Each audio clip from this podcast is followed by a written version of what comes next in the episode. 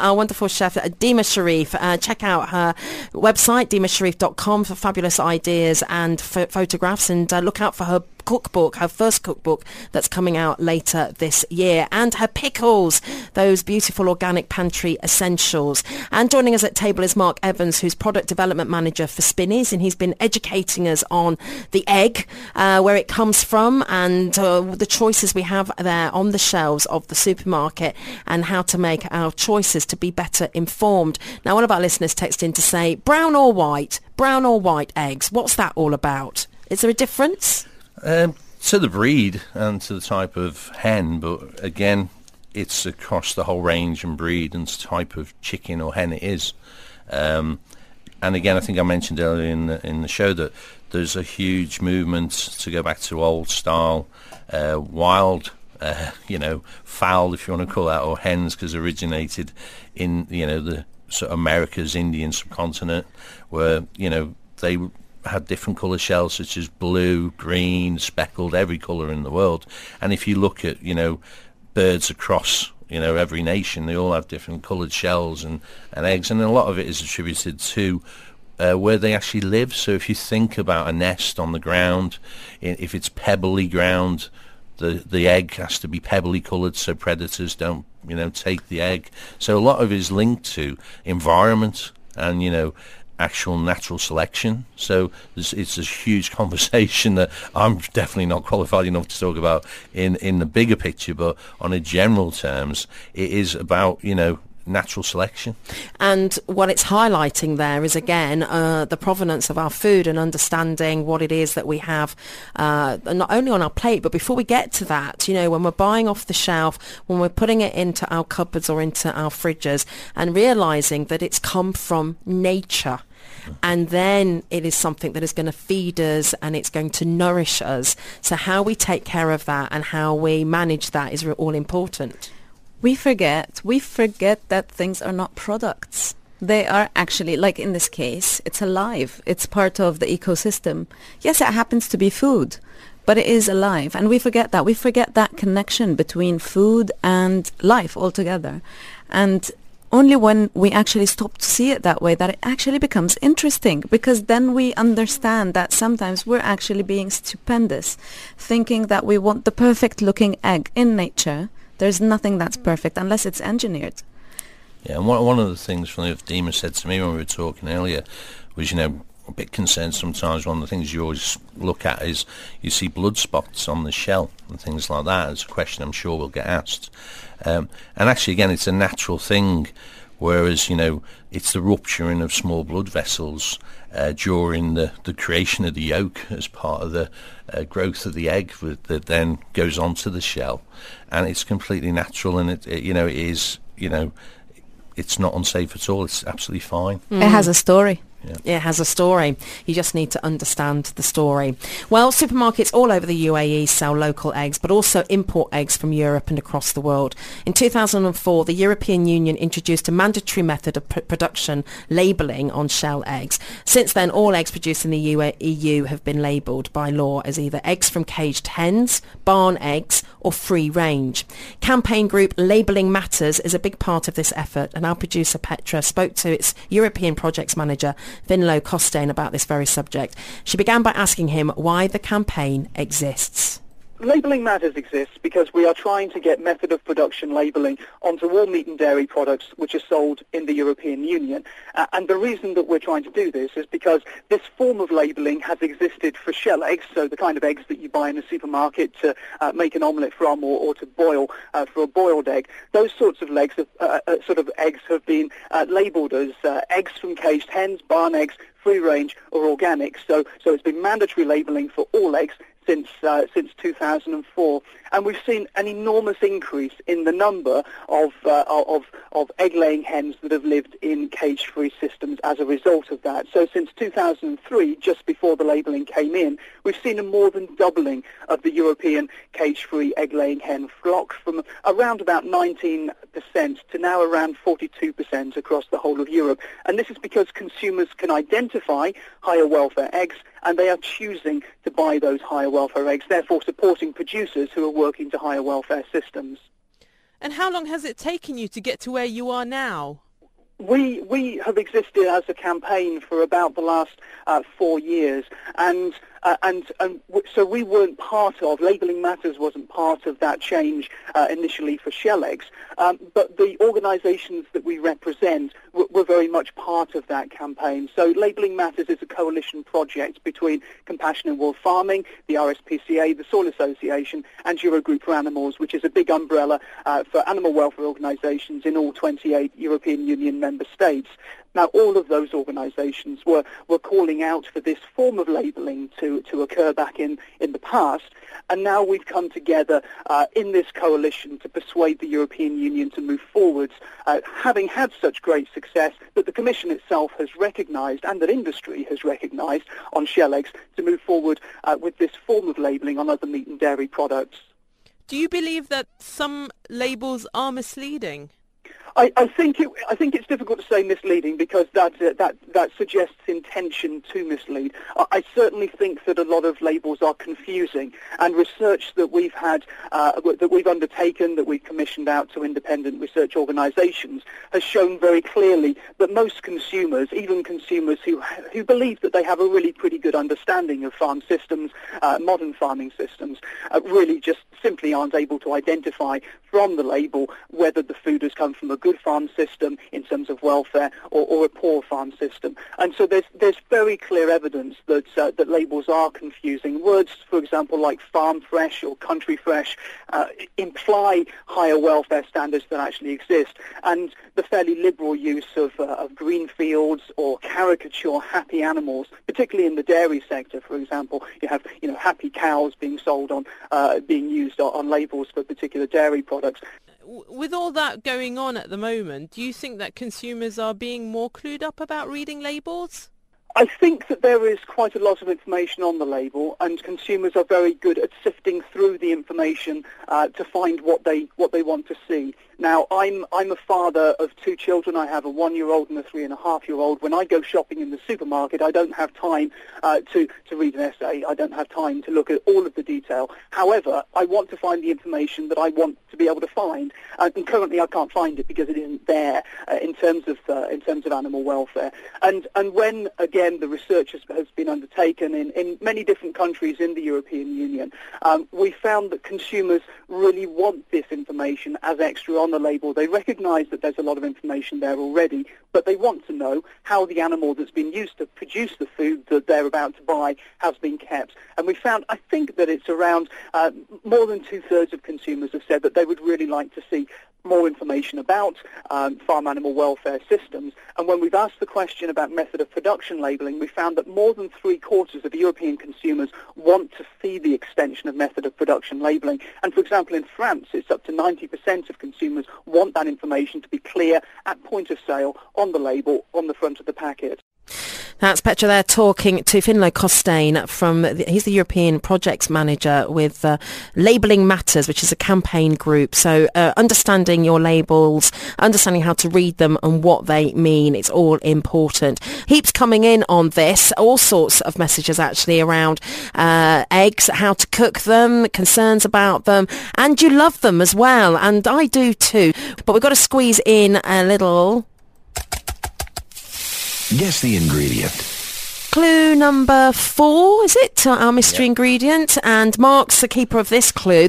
The top producers of this ingredient are Spain, France and Italy. It wasn't until the 20th century that it was grown in the United States. Now California produces 100% of the United States crop of this ingredient, with Castroville in California calling itself the center of the world for this ingredient. So if you're from that part of the world, maybe you have guessed it by now. Text us on 4001. Because it's not olives and it's not oranges either, or nuts, or grapes. So keep guessing. There's another clue coming from Dima in a little while. Uh, so let's have a look at some of the questions in on eggs. And um, regarding this one that came in, which is a good point to make, that if you're looking at organic husbandry when it comes to eggs, and so therefore they're more expensive, what does it mean when you see cheap eggs? I think you know. Again, it comes back to the space and the environment that the uh, the hens are kept in. So we all know uh, about the horrific sort of battery farming conditions uh, that a lot of hens and chickens have been kept in. When you in say we all know, do we all know? That's a good point to raise, and that's Yeah. something people should explore and look into to understand what can happen when it comes to farming of eggs, hens, and the conditions they're Yeah. kept in. And I suppose I say that in, in sort of my European sort of overview in, in a way because it's such a big thing to us uh, that it is slowly, fortunately, being outlawed. Uh, and it is one of the things about battery farmed animals and hens in particular that brought the prices down and made eggs, in many respects, sometimes a commodity ingredient. Um, and it's why, again, a lot of products are now moving more into free range and organic because there's more trust within that on the actual certification and the controls that we all sign up for. Have you ever been to a battery farm? I've been to both. I've Have been you? to both battery and organic. yeah. What's it like? Um, probably n- not very pretty. No. And uh, the best way to describe it is you'll never forget the smell. Exactly. Yeah. Exactly.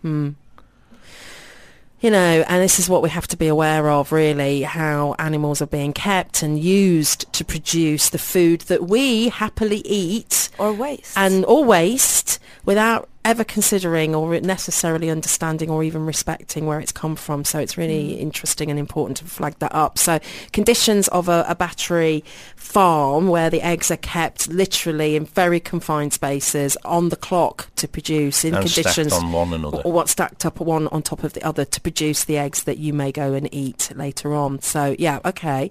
So that that's where the cost can come into play. Yeah, and and I think you know most people are pretty much savvy to the fact that you get what you pay for at the end of the day, in my opinion.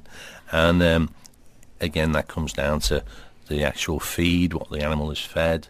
And if you look at historically all the food scares we've had, the issues we've had across the world and within certain nations, you can look at things like BSE. I was exec chef of the National Farmers Union of Great Britain the week BSE was was actually formally announced in the sort of mid 90s, and I can remember just the furore alone surrounding that.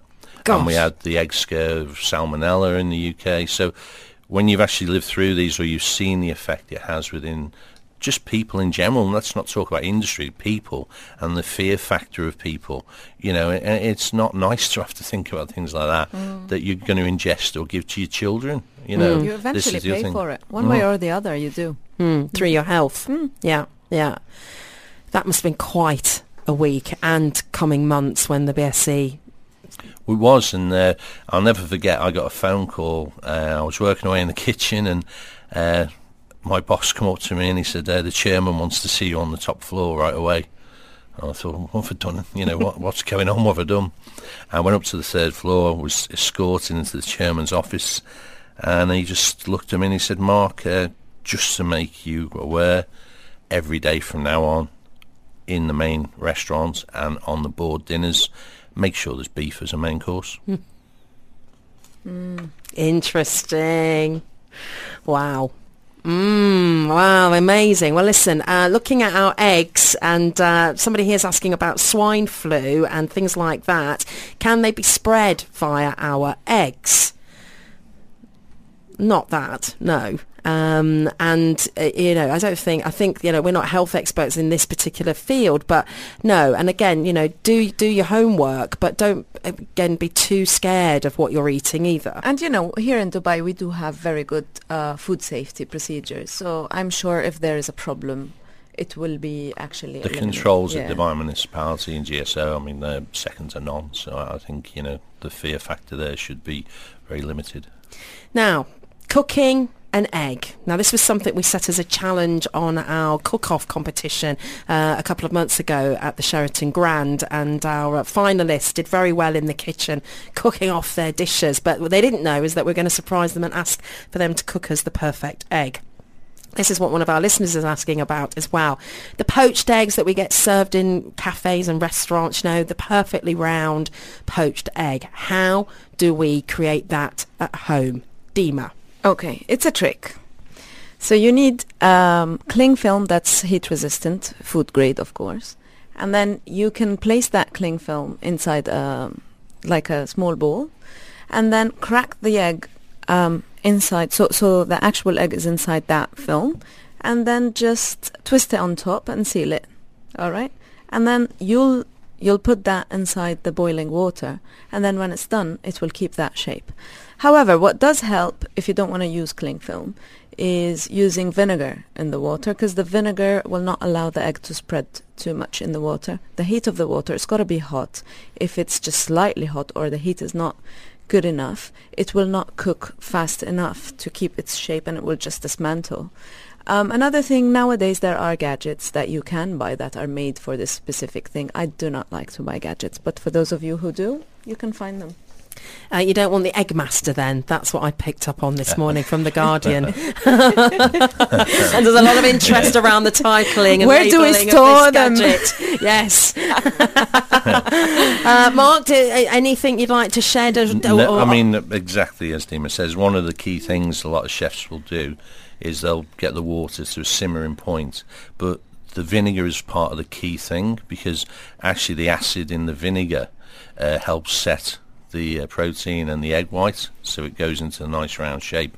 But also you would stir the simmering water so that it gets a round uh, circular motion to make the egg, when you crack it, form around. Mm-hmm. And you'll often put that into a ring. So there'll be a ring within there Yeah. to actually keep the shape. So there's a few little tricks there that you can do. Well, let's take a look at your recipe, uh, Dima, and uh, beautiful recipes using eggs, but also something you might have at Sahur or at Iftar, and going into, of course, Eid this weekend and Eid uh, uh, celebrations. And I'd be interested to see, you know, here we have the, the, the woman with the Middle Eastern roots and the, the guy with the with the UK British roots, and how you might uh, do things slightly differently when it comes to these particular dishes. So, which one would you like to start with? I'll start with Paris meet Jerusalem. Okay. All right. So you know how I like things to have a story, and the recipes as such always have stories. So over here, I'm creating my stories, and I find that modernizing some traditional recipes is a way that you can create your own story or add to the narrative. So over here, the story behind this recipe starts with I'm fascinated when it comes to egg with how it's changed the baking process of food. Um, we can leaven cakes completely on eggs, like the angel cake. We do not need to add any additives. And I think that at some point when they discovered that, that was really interesting. When it comes, so baked eggs, basically I wanted to go for something like that. And when it comes to baked eggs, um, what says it better than a quiche? However, like I told you, there are things that we have so much in common that is just under-described. So in traditional Palestinian cuisine, we have something called mfarraket batata. Mfarraket batata is mainly a baked um, egg with roasted potatoes. So you put them together, kind of like a frittata, kind of like a quiche. So basically, um, and people will actually make a crust with potatoes if you cut them thin. But the most traditional way to do it is the cubes. Then you have it with bread, right? So in a way, in your mouth, what's at play is exactly a quiche and exactly a frittata and exactly a baked egg dish. Sounds fantastic. So, and and in my attempt to do modern uh, cuisine, I find that people do fusions a lot and call it modern. So I wanted to do something where, in concept, it sounds like a fusion, but it's actually modern and it's not a fusion. It's not a fusion because it is shared ingredients, shared techniques between cuisines. So it might sound French, but it also is Palestinian. However, and I haven't changed um, the essence of the cuisine. I've just reassembled. All right, and here to make it modern. So mfarreke is something my grandmother will serve me. So if I were to serve it to my guests, they won't find it as interesting. So I've come up with this tart. I've called it Paris Meet Jerusalem Savory Tart because it uses the ingredients that are shared between Jerusalem, the city, and Paris, the city. And why not meet and find where we are similar? So um, in this tart, I've used artichokes, I've used black olives. I've gone for the quiche style of making um, the tart, although the ingredients and the way it is done, except for the casing, is all 100% Palestinian. In the recipe you will see on the website, it's using short crust. So this is a fusion. In the original modern recipe that I do, so it doesn't qualify as fusion, I actually go for the actual potatoes as crust or a bread and I bake inside the bread. I just hollow it out, farmer's bread, hollow out and bake inside. And then it's just gorgeous. I'm telling you, like I'm getting hungry now. So let's just stop because some people are fasting. So yeah, this is the inspiration and the story behind this one.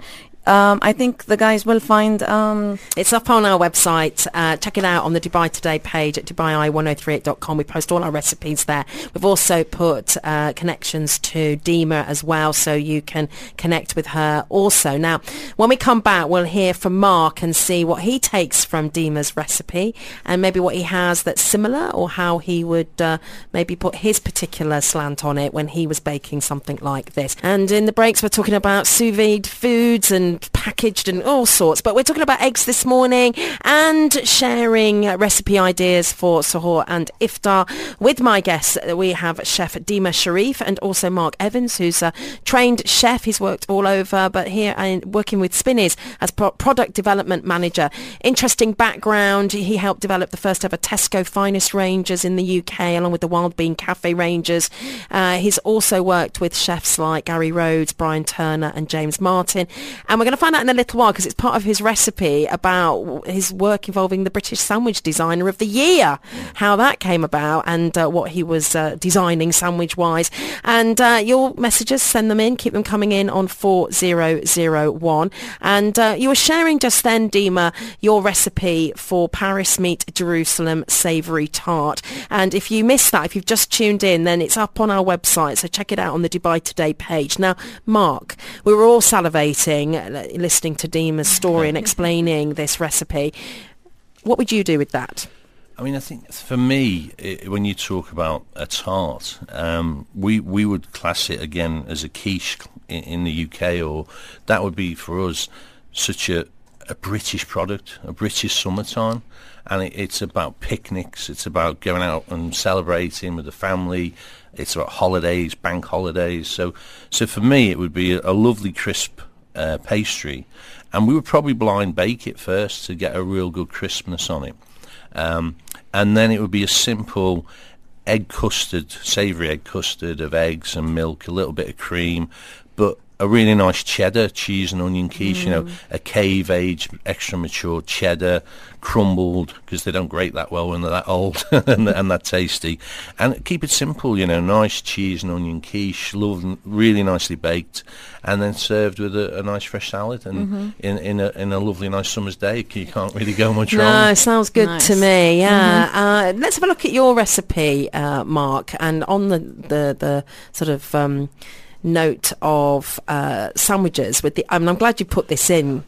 Um, is that I'll hand it over to you just to remind you what you've got there is the open egg sandwich. You can't beat a good egg sandwich. Yep. No, you can't. And I think, you know, when you look at what we've got there, nice egg sandwich, we've got the sourdough bread, bit of olive oil on there, virgin olive oil, some asparagus spears, Dijon mustard, and it's that combination of again, it's a it's a vegetarian offer as well, mm-hmm. but it's utilising eggs, egg yolks, and then it's the bound in a little bit of dressing, and it's just a nice simple flavours that actually the egg is the flavour and the asparagus adds a little bit of, you know, bit of poshness if you want for a better word. but sandwiches again, when you talk about designing a sandwich, we always talk about sandwiches and what people like to eat in the UK. It's quite different to the market across the rest of the world, and people have their own signature sandwiches. You know, your sort of uh, countries across the world all have the, their own versions. Their own, the Cubans own, yeah. and the South Americans have uh, the you know the the con luca and their midnight sandwiches, and mm-hmm. everyone has a different variety of bread and things. So your Italians have tramezzini breads, which are crustless layered breads, soft and filled, very big. So your ciabatta, your focaccia, mm. all of these are relevant.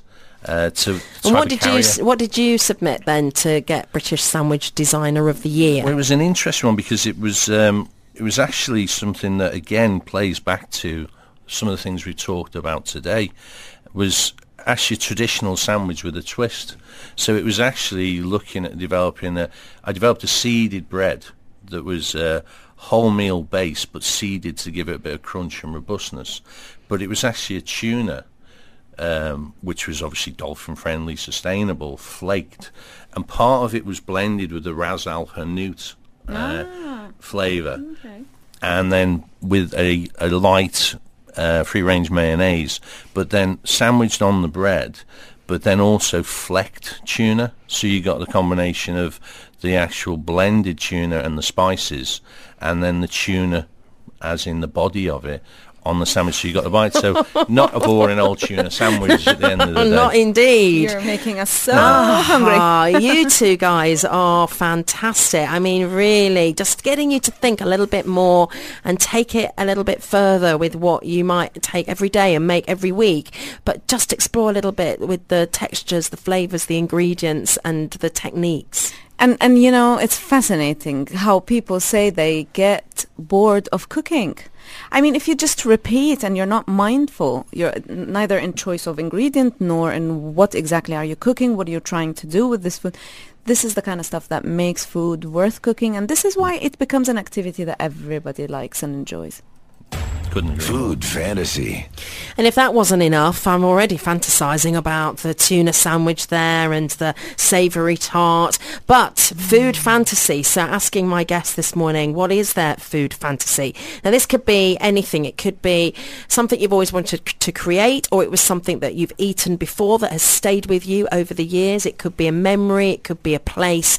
So Dima, what is your food fantasy? So staying true with technology and the balance of technology, I um, my fantasy is a sci-fi one.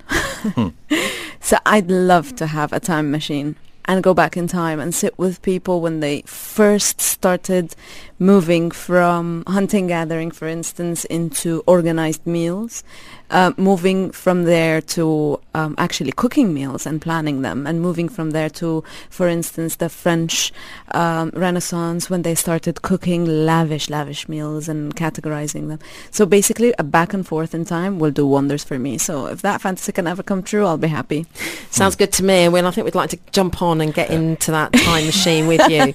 Yeah, uh, interesting. The, uh, the imagine that, and I hope you, you land in the right time and the right place, though. Yeah. Uh, well, you know, it's technology. It'll be controlled.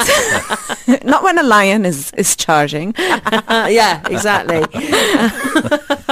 yeah, making sure you get the hunter-gatherer thing in the Yeah. right order. Well, there's- there's a big tree nearby. A cave, a cave. Actually, I talking, mean- yeah, and trees. Can you climb up them? That's something to discuss at some point as well. Uh, okay, so Mark, your food fantasy. Mine's just kind of a bit of something that I'd like to do as well.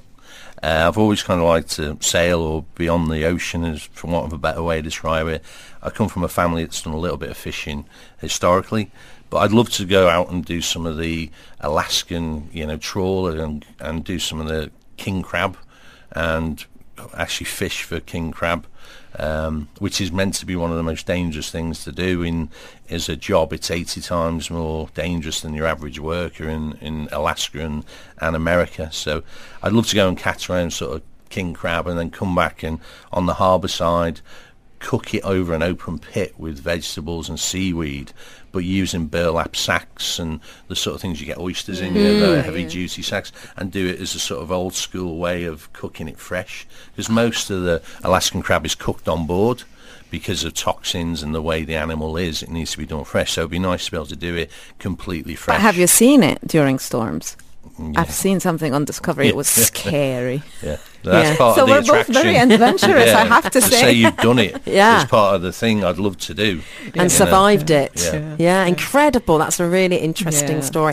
Fantastic. So, uh, c- growing up in Liverpool, you were born in Liverpool, Yeah, were I grew up in Liverpool, uh, but my family all come from the Wirral, uh, which is right on the River Dee estuary opposite North Wales. And my father's father, my grandfather, and all the family going back six, seven generations were all fishermen and shrimpers on the River Dee, brown shrimps. Yeah. As you've heard of potted shrimps. Yes. And so as a small boy, I used to go out on the boats and we'd bring in the shrimps and cook them uh, on the way back. But when the catch was brought in onto the table, my job was to jump on and get out the bullfish, the wrasse, the flatties, the flukes, and the pollock and the codling, and I'd have my own bucket for that, and I would go back home with the catch, and I would sell that to all the neighbours, you know, my pocket money sort of thing, and then we'd cook the shrimps on the way back, and my uncle would put them fresh into his hat, and we'd all have them for breakfast. Fantastic, nice. fabulous. And how are those seas today uh, from coming out of Liverpool uh, when it comes to fish?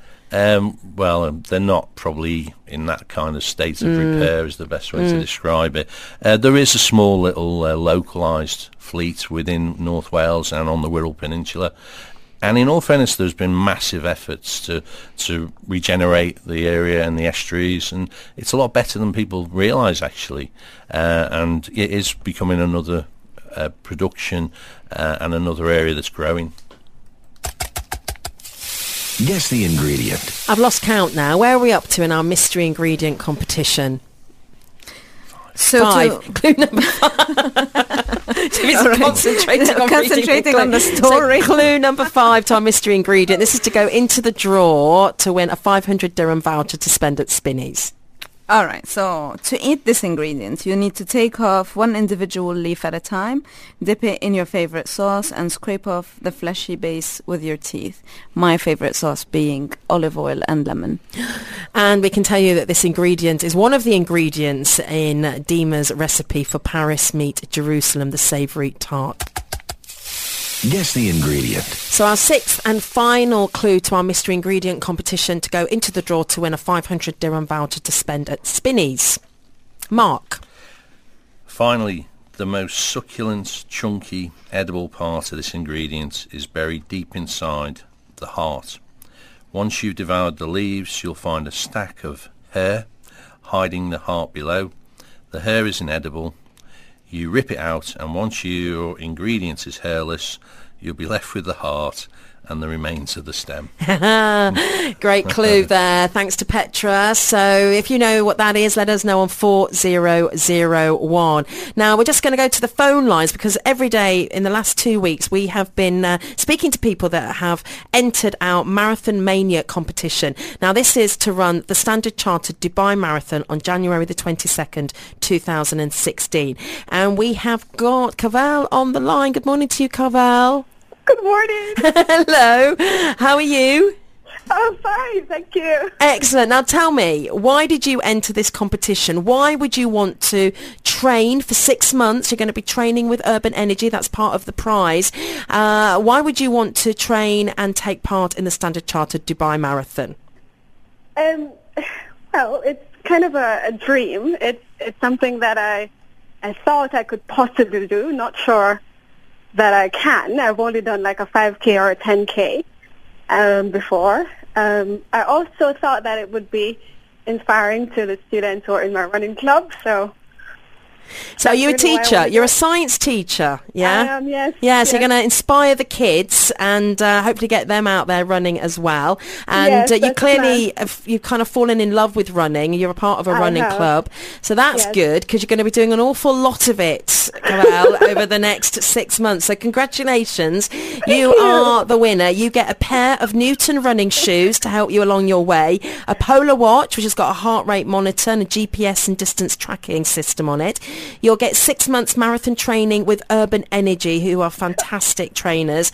You're also you're also going to get that free registration into the Standard Chartered Dubai Marathon on January the 22nd. that's fabulous. Thank you.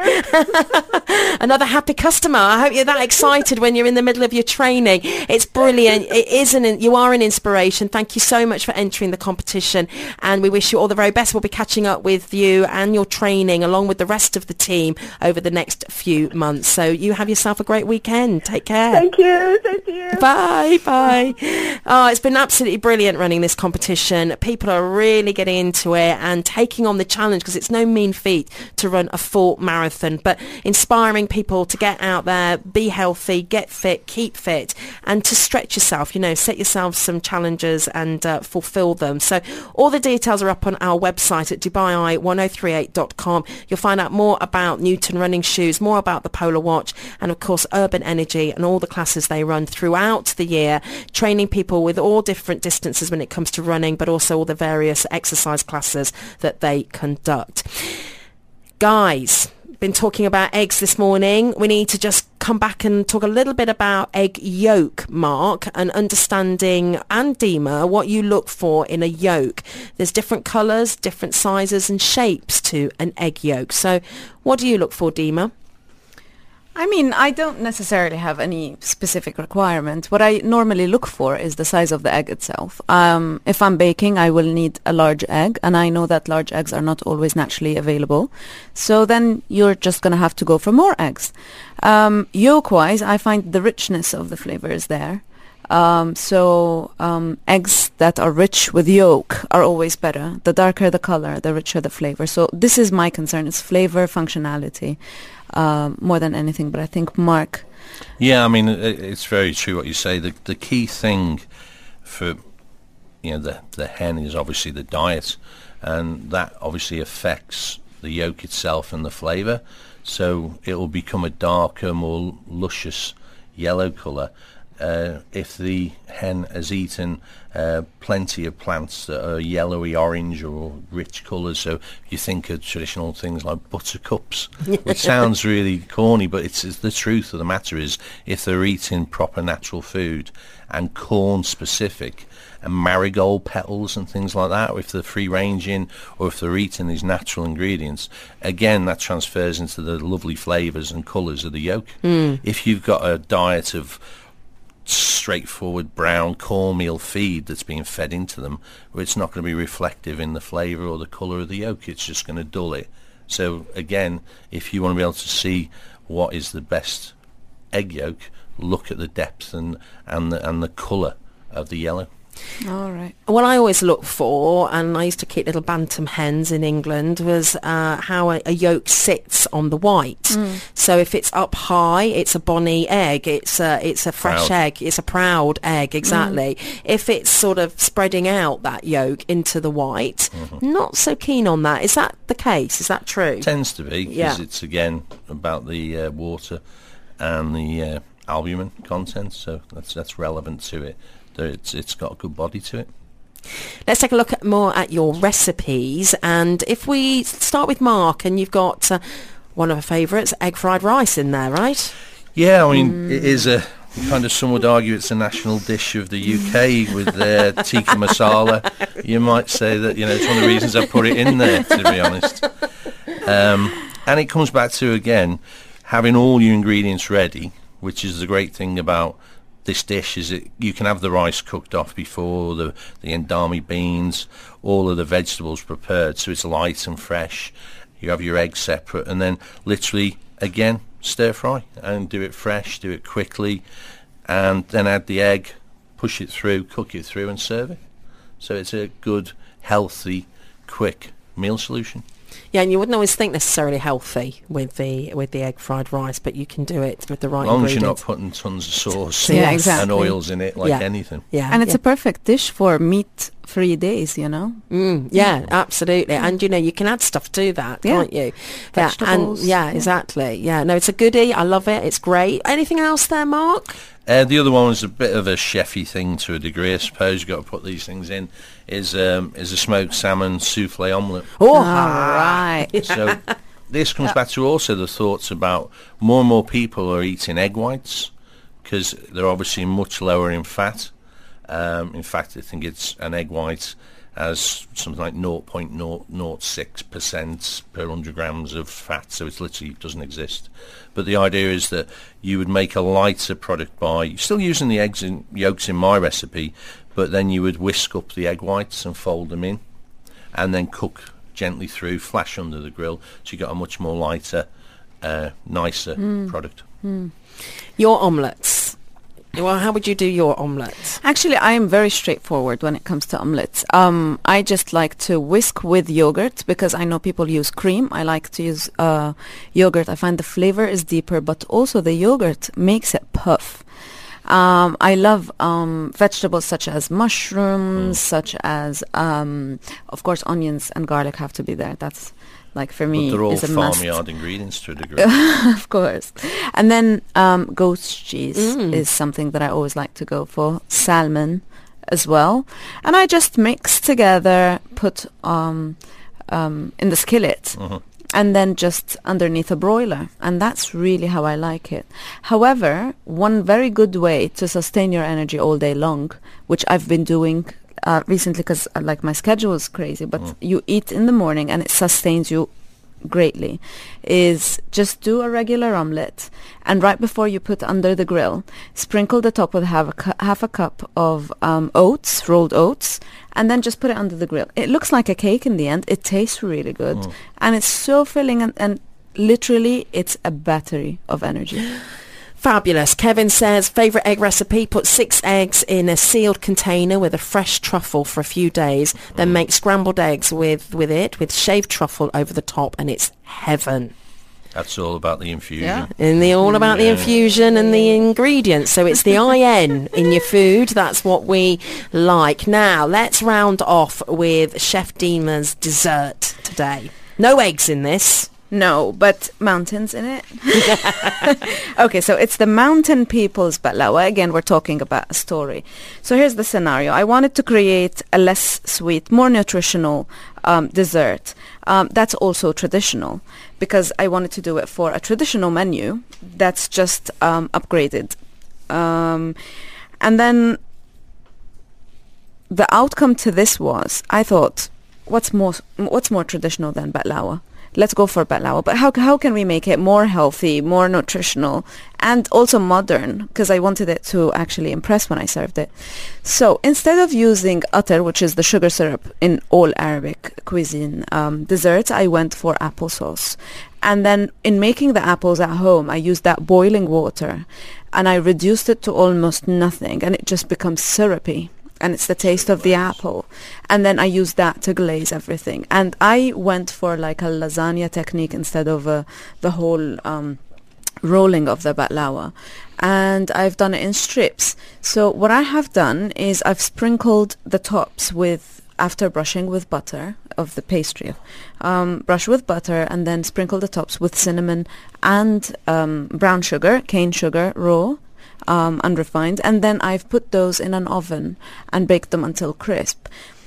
Um, separately, I've prepared the nuts filling. That is the uh, classic nuts filling, just without the syrup and using that juice from the boiling in making the applesauce and a little bit of the applesauce with honey, and then put that.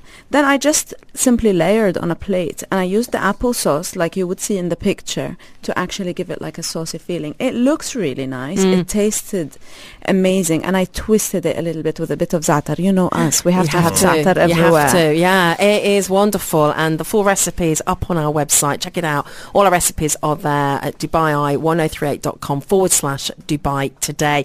It has been an absolute pleasure talking with you at table this morning with Chef Dima Shariff and Mark Evans, Product Development Manager for Spinneys. Thank you very much for your time. And you, Suzanne. Thank you. And congratulations, Leonardo. You are the winner of the 500 dirhams to spend at Spinneys for our mystery ingredient, which was indeed the artichoke. The Yes. artichoke. a wonderful ingredient. And thanks for all your messages this morning. And you know what? There's just squeeze in a little competition for you now. We're giving away tickets. This is to the a Royal Night Out, which is the name of the movie. You get to spend the night there, not the whole night, of course, but to watch the movie at the Novo Cine, Cinema Cineplex, which is near Wafi Centre at the Grand Hyatt Hotel. It's a beautiful cinema. If you fancy that on Wednesday, the 22nd of July, then just text in the word movies with your name and you can check out the premiere that is a Royal Night Out.